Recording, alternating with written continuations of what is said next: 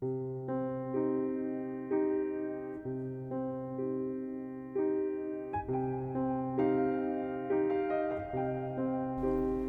نام خالق قلم امین رامخانا هستم با قسمت دیگر از پادکست ایوان ناته با موضوع شایستگی محوریتان مشخص کنید در خدمت شما.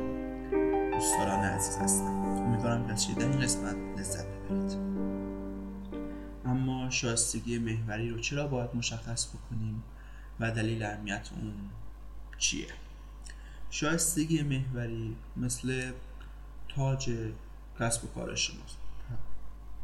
چیزی که به عنوان نماد شما اون جواهری که روی تاج وجود داره مشخص میشه. شما برای اینکه بتونید از سایر رقباتون متمایز باشید بتونید خودتون رو در پیش مشتری از بقیه رقبا متمایز نشون بدید به این شاستگی محوری نیاز دارید. اما اینو باید در نظر بگیرید که هیچ وقت شایستگی محوری نمی‌تونه چندین مورد باشه.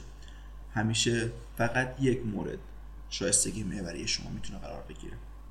اما دلیل اهمیت شایستگی محوریتون سر چه قضیه موقعی که شما می‌خواین محصولتون یا خدماتتون رو ارتقا بدید یا محصول جدید خدمات جدید ارائه بدید باید یک هدفی داشته باشید یک برنامه داشته باشید. مثلا شما یا هدف من فلانه می‌خوام در مورد شماره سه متمایز باشم و این تمایز شاستگی محوریتونه و اینم به بازار شما بستگی داره. مثلا چند نوع شاستگی محوری که داریم؟ به این صورته. مثل اثر شبکه اثر شبکه به این صورت میگه هر چقدر کاربران استفاده کننده از محصول من بیشتر باشه ارزش محصول من بالاتر.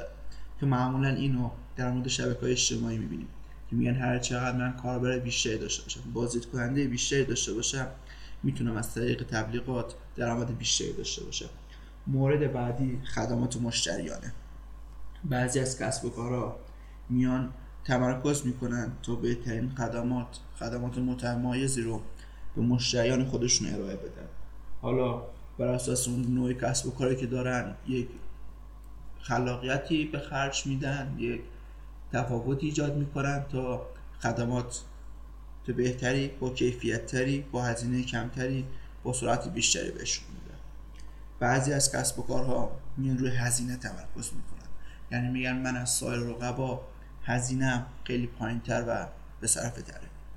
و اما یکی دیگر از مثالا که الان خیلی در رواج داره و بسیار از کسب کار ازش استفاده می‌کنن تجربه مشتریه.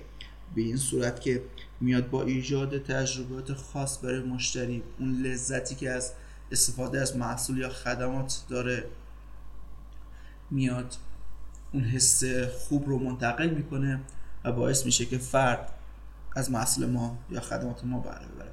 می‌تونیم مثل برندا دقیقا همین کار می‌کنن برند غیر از اینکه یه محصول رو میفروشه بیشتر اون تجربه ای که به مشتری میفروشه اون لذت اون پرستیژ اون حس خوبی که به مشتری میفروشه داره سودشه.